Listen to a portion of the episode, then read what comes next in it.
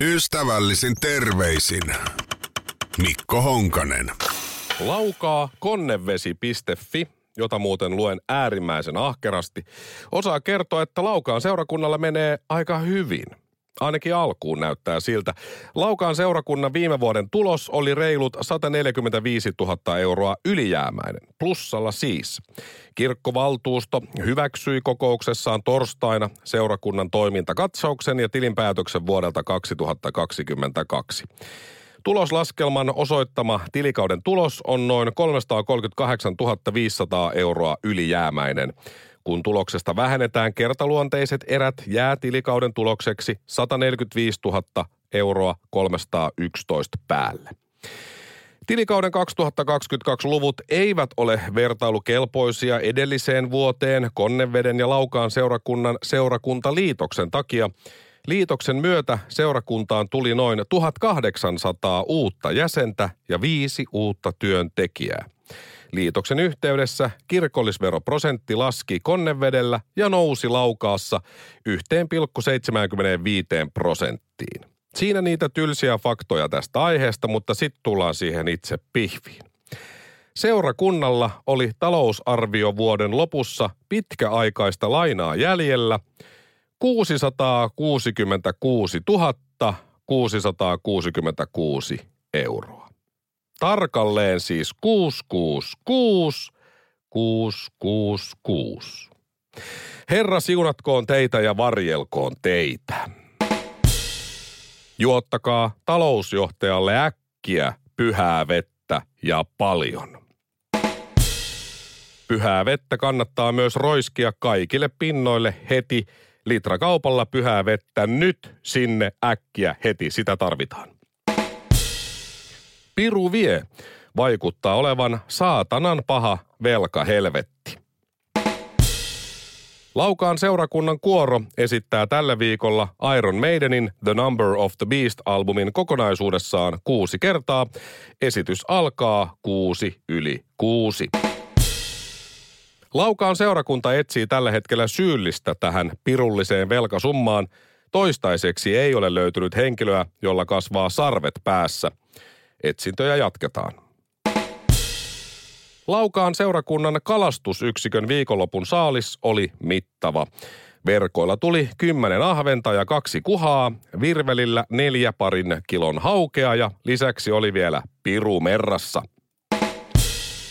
Radio Cityn päivästä paljon voimia ja rukouksia Laukaan seurakunnalle. Ystävällisin terveisin Mikko Honkanen. Ystävällisin terveisin Mikko Honkanen. Laitan tähän loppuun vielä tämän passiivis-aggressiivisen hymiön. Noin. Alkon kohtalo. Se on käsillä.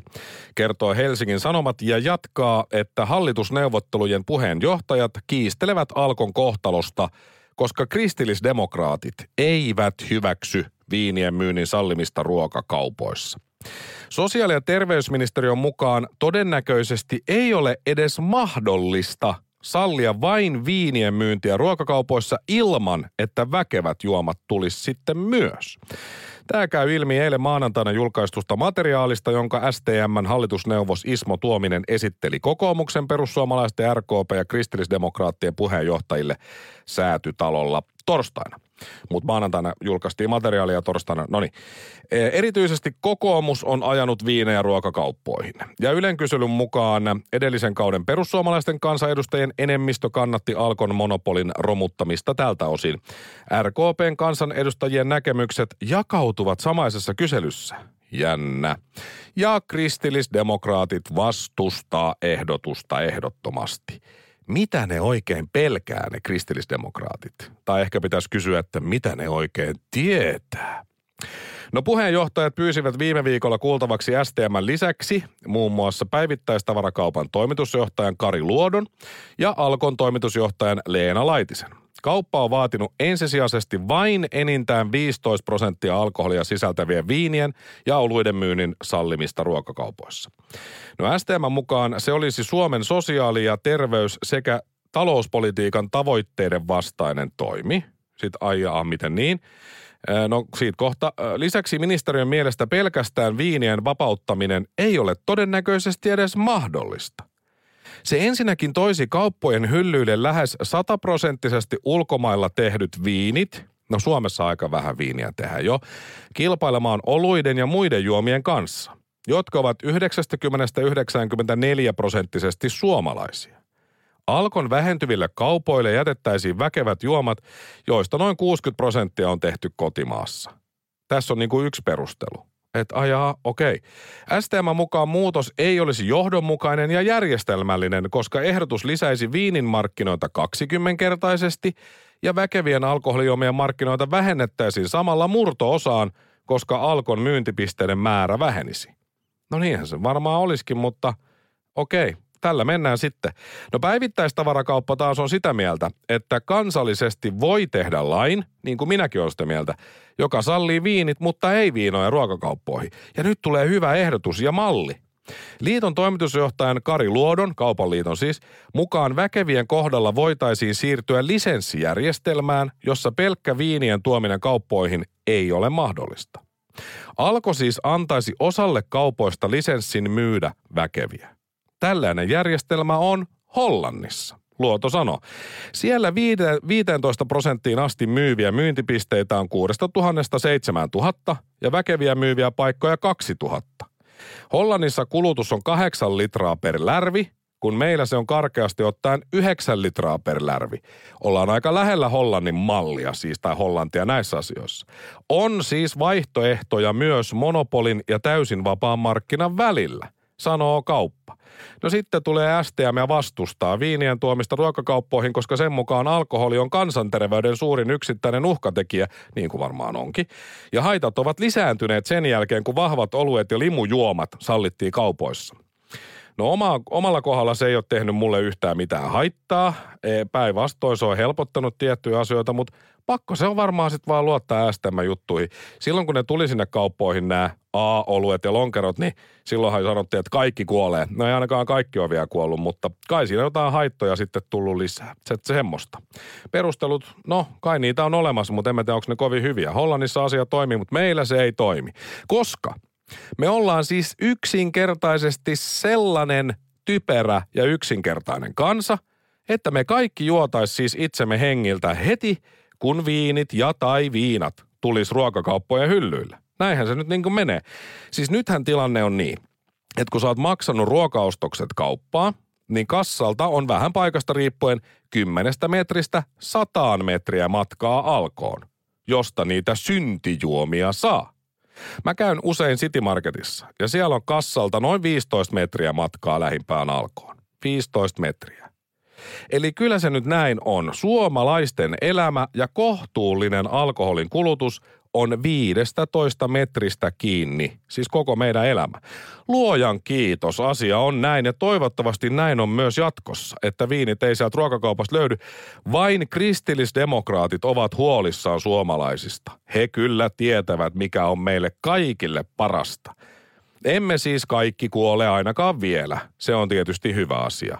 Toinen hyvä asia on siinä, että vain alkosta saa jatkossa viinit ja viinat, niin se on siis se, se hyvä asia, että voimme jatkossakin siis vääntää vitsiä sit siitä, että Alkon toimitusjohtaja on 500 000 euron vuosipalkkansa kyllä ansainnut. Hänellä on niin hankala tehtävä myydä monopoliasemasta suomalaisille väkeviä. Ystävällisin terveisin Mikko Honkanen, kippis. Ystävällisin terveisin Mikko Honkanen. Laitan tähän loppuun vielä tämän passiivis-aggressiivisen hymiön. Noin. Ootko koskaan kuullut tai lukenut sellaisesta asiasta, että vaikka joku venäläinen ihminen olisi sössinyt jotakin asioita tai että joku venäläinen tuote tai asia tai järjestelmä ei olisikaan ihan toiminut sillä tavalla, kun sen piti toimia ja sitten tulee sellainen virhe ja moka – sillä on olemassa joku sellainen hyvä sanakin, kyllä, kun näin käy, mutta mä en muista nyt just tässä kohtaa, että mikä se sana voisi olla, mutta ehkä se tulee myöhemmin vielä mieleen. Mutta eilen kävi niin Venäjän kielen päivänä kansainvälisenä sellaisena, että Venäjä räjäytti Ukrainassa padon.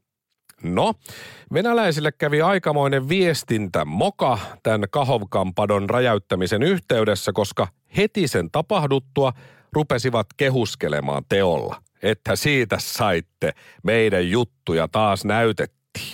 Mutta sitten ne huomas, että ai saatana, tällä onkin aika isot ja laajat seuraukset täällä kaikella, niin mitä tekivät sitten?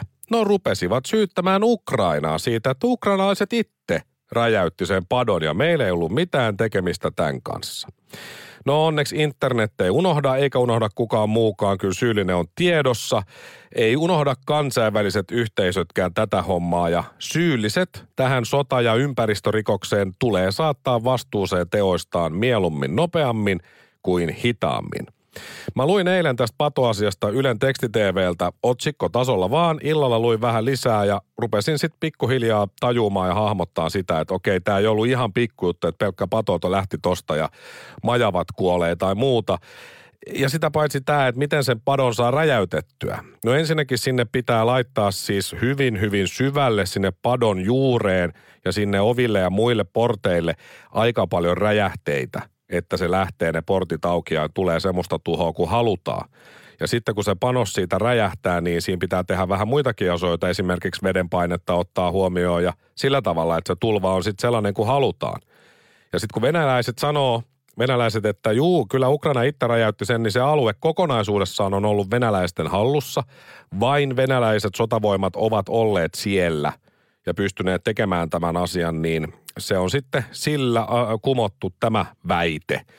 Ja myöskin se, että venäläiset on tässä pikkuhiljaa nostanut sitä veden tasoa siihen tulvaporttien kohdalle korkeammaksi kuin koskaan aikaisemmin. Ja sen huomaa käppyröistä, että siihen on tarkoituksella ladattu paljon sitä vettä kaikkien aikojen eniten ennen kuin se pato räjäytetään. Ja syy on tietysti se, että aiheutettaisiin mahdollisimman paljon tuhoa. No, tässä kävi nyt sitten niin, että venäläiset kuitenkin laski pikkusen väärin taas, vaikka luulisit, että siellä matematiikkaa sentään jota, joku osaa, mutta eipä nyt sitten osannut. Räjäytettiin, pistettiin paskaksi ja katastrofi on valmis.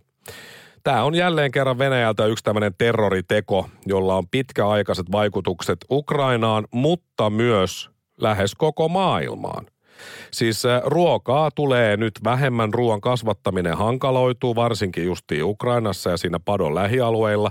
Ja tämä ruokakriisi on just se, millä Venäjä yrittää nyt sitten niin kuin, mikä on blackmail, siis kiristää niin muuta maailmaa, että haluatteko ruokaa, totelkaa meitä, tehkää niin kuin me sanotaan.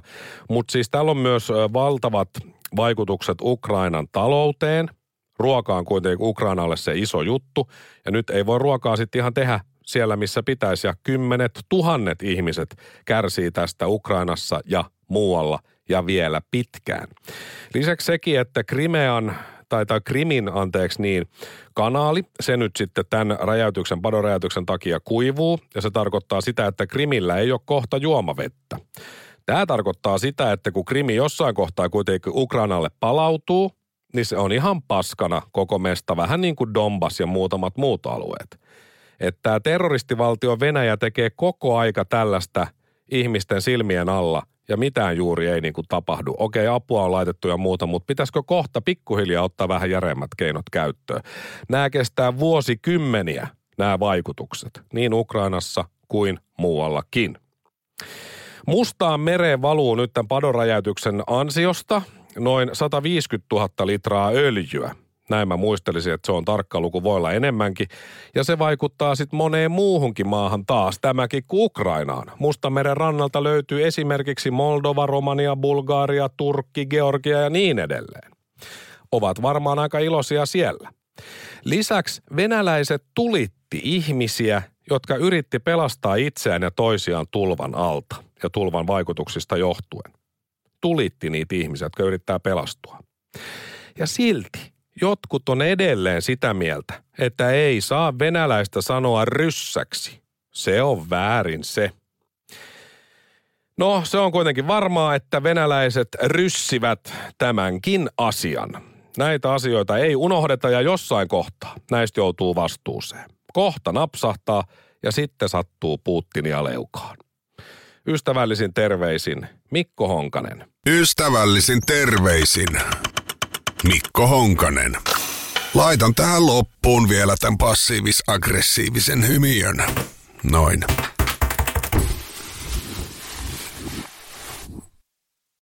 Yle Uutiset teki suorastaan loistavan tämmöisen motivaatioartikkelin, varsinkin kaikille nuorille aikuisille. Otsikko kuuluu, Minni Hänninen valmistui maisteriksi 21-vuotiaana ja on nyt toimitusjohtaja lukiourani ei ollut mikään menestystarina. On sitten lainaus merkeissä tossa. Eli siis alle seiskan opiskelijasta toimitusjohtajaksi Yle uutisoi hienosti. Ja tässä on sitten Minnistä kuva. Hän on oikein, oikein tuota asiallisen näköinen tämmöinen nuori nainen, nuori toimitusjohtaja. Hän siis valmistui kauppatieteiden maisteriksi 21-vuotiaana aika nuorena kuitenkin. Tavoiteaika kandi- ja maisteriopintojen suorittamiseen on viisi vuotta, mutta Hänninen suoritti opinnot huomattavasti alle tavoiterajan vain kolmessa vuodessa. Eli oli sitten lukion jälkeen oikein ahkera ja varmasti paikka on nyt sitten ansaittu. Hän ei lukion jälkeen kuitenkaan silloin alkuun niin saanut opiskelupaikkaa. Ja sitten tässä artikkelissa on hyvin semmoinen vakava ja synkkä kuva Minnistä, kun se on silleen, että voi voi, ei, ei natsannut. Hän kertoo, että keskiarvo lukiossa oli luokan huonoin. Se oli 6,58. Opettajakin oli kirjoittanut sen äh, huonoimman keskiarvon sinne luokan niin kuin eteen taululle ja kehotti Hännisen nimeä mainitsematta tätä miettimään, oliko hän oikeassa paikassa. Voi voi, 6,5 keskiarvo. Lukiourani ei ollut mikään menestystarina, hän jatkaa, mutta menestystä Hännisen elämässä on kuitenkin riittänyt ja sitä on ollut, se on tietysti hyvä. No yliopiston jälkeen hän työskenteli ensin Helsingissä ää, ostotehtävissä, mutta jostain syystä se työ ei sitten tuntunut omalta, tässä jutussa kerrotaan. Ja niin hän sitten päätyy tämmöiseen siivousyritykseen ensin operatiiviseksi johtajaksi. Suoraan siitä maisteripaperit kouraa ja operatiiviseksi johtajaksi siivousyritykseen ja hän sai sitten yrityksen myös kasvuun. Ja vaan vuoden kuluttua – hänestä tuli sen siivousyrityksen toimitusjohtaja. Aivan mahtava. Alle seiskan oppilaasta melko pian toimitusjohtajaksi. Semmoinen ihan pikkunen juttu sit vaan on tässä, e, että tuota sen siivousyrityksen omistaa hänen isänsä. Hänninen päätyi isänsä omistamaan siivousyritykseen toimitusjohtajaksi vuodessa siitä operatiivisen johtajan paikalta. Joo. No sitten hän kokee myös, että häntä on kyseenalaistettu iän, kun hän on aika nuori vielä, ja sitten myös sukupuolen takia. No sehän kuuluu tietysti nykyaikaan, että sillä tavalla pitää ainakin sanoa, jos, jos siltä tuntuu. Ja sitten bimbo-sanaa kuulee kuulemma tosi usein. No se on tietysti väärin, ei saa tuolla tavalla yleistää. Sitten tämä Minni myös sanoo, että hänelle on moni sanonut, että sulla on vaan iskältä saatu työpaikka. Mutta niinhän se on. Sehän siis pitää täysin paikkansa. Sä olet isäsi yrityksessä toimitusjohtaja. Eli toimitusjohtajaksi nyt pääsee myös melkein kuka tahansa, tai oikeastaan kuka tahansa, aika helposti perustaa firman ja tadaa, maksaa joku, onko se 300 euroa tai näin, niin sit saa toimitusjohtaja. Ehkä Suomen yleisin nimike, ei nyt ehkä ihan, mutta myös minä olen toimitusjohtaja omassa omistamassani toiminimiyrityksessä. E, et siinä mielessä mulla oli kyllä vähän parempi keskiarvo lukiossa, mutta siis se mitä tästä opitaan tästä jutusta, tästä motivaatiojutusta, sitten tästä tsemppihommasta Yle, Ylelle, kiitos siitä, niin valitse vaan vanhempas oikein. Niin millään muulla ei ole sit niin väliä, että kyllä sinä sitten elämässä pärjäät. Ja tämä on tosi hyvä opetus kaikille nuorille, jotka kamppailee sen opiskelun kanssa. Et vaikka opiskelet täysiä vuosia, oot hirveän hyvä koulussa ja pänttäät ja luet ja välillä vedät vaikka vähän nopeammin sen koulun kuin joku muu – niin silti tulee joku tällainen riman alittaja, joka päätyy ohitsesi viuhuen vaan toimitusjohtajaksi pelkästään sukulaissuhteilla. Hienoa. Ystävällisin terveisin Mikko Honkanen. Ystävällisin terveisin Mikko Honkanen. Laitan tähän loppuun vielä tämän passiivis-aggressiivisen hymiön. Noin. Suomen hallituksen muodostaja Petteri Orvel, anteeksi Orpo, Kok, linjasi kuudennen neuvotteluviikon alussa, että liikennepolitiikan puolella ollaan pääsemässä yhteisymmärrykseen siitä, että yksi kolmesta suuresta raidehankkeesta toteutetaan. Lähdetään nyt ensin siitä, että on kuudes neuvotteluviikko menossa ja kohta ollaan, jos ei vielä, niin historiallisen pitkään neuvoteltu ja, ja nyt sitten yksi kolmesta suuresta raidehankkeesta toteutetaan. 33 prossaa ehkä, eh, tai näyttää siltä, että kyllä ja 66 pinnaa näistä raidehankkeista niin sitten johonkin muualle. Mutta Iltalehden tietojen mukaan sitten kyseessä tämä yksi hanke, mikä se on, niin se on Turun tunnin juna. Oot ehkä siitä lukenut ja kuuluu. Eli Helsingin ja Turun välille kaavailtu nopeampi junayhteys vähentäisi matka-aikaa nykyisestä vajaasta kahdesta tunnista noin 86 minuuttiin. Tämä on se juttu. Tunnin juna ei siis olekaan edes tunnin juna. Vajaat kaksi tuntia, sanotaan minuuteissa vaikka 110 minuuttia tällä hetkellä tilanne. No tällä ylitunnin junalla Helsingistä Turkuun pääsi siis 86 minuutissa. Hyvällä säällä ja tuurilla niin pikkusen aikaisemminkin ehkä. No aikaa säästyy siis 24 minuuttia. 24 minuuttia, no onhan se tietysti, onhan se tietysti. Aika on rahaa JNE. Mutta ai, että mitä tämä hanke sitten maksaa euroissa? No, raideyhteyden suunnittelu – pelkkä suunnittelu. Puhumattakaan siitä, että mitä ne siellä hallitusneuvotteluissa tällä hetkellä vispaa jotain viiriä, naamaria ja vetää vissyä ja jaffaa siellä. Se maksaahan sekin jotain, mutta tämä siis raideyhteyden pelkkä suunnittelu, se maksaa noin 75 miljoonaa euroa. Olisi pitänyt ruveta suunnittelijaksi. No alustava arvio sitten taas rakennuskustannuksista. Se on kolmesta ja puolesta neljään miljardia euroa. Ja nyt sitten täytyy palautella mieliin, että mitä aina käy alustaville hinta-arvioille, kun kyse on tämmöisistä remonteista. Kysytään vaikka Olympiastadionilta ja vaikka Länsimetrosta. Kysytään tuosta, ahaa, ne siis tuplaantuu. Juu, juu, sillä tavalla. Jos tulee siis vain positiivisia ongelmia, niin tämä koko paska maksaa 5 miljardia euroa. Jos tulee vain positiivisia ongelmia, 5 miljardia menee. Jotta siis joku pääsee välillä 24 minuuttia aiemmin Helsinki-Turku-välin junalla. Ja joku laski tässä, että tunnin juna on lottovoitto ainakin turkulaisille siinäkin mielessä, että lottoon sijoitetusta eurosta saa takaisin 41 senttiä, kun hyötykustannusten, äh, hyötykustannussuhteen perusteella tunnin junaan, joka ei ole tunnin juna, sijoitetusta eurosta saa takaisin 44 senttiä. Kuulostaa helvetin järkevältä. Mutta mä oon sitä mieltä, että tämän tunnin junan, joka ei ole tunnin juna edes, sijaan paljon halvemmalla voitaisiin siirtyä saksalaistyyppisiin nopeusrajoituksiin Turun moottoritiellä. Vaihettaisiin ne ö, nopeusrajoituskyltit siitä.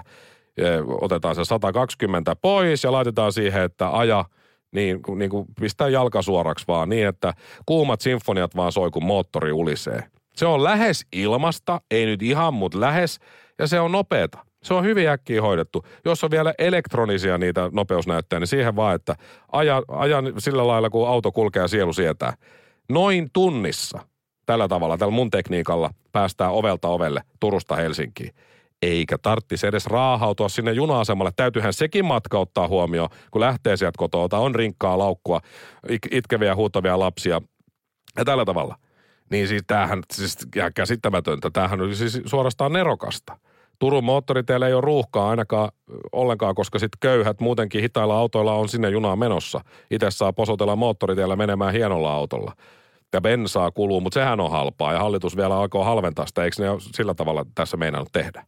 Eli siis miten tämäkin asia oli taas näin helppo ratkaista, siis muutamassa minuutissa.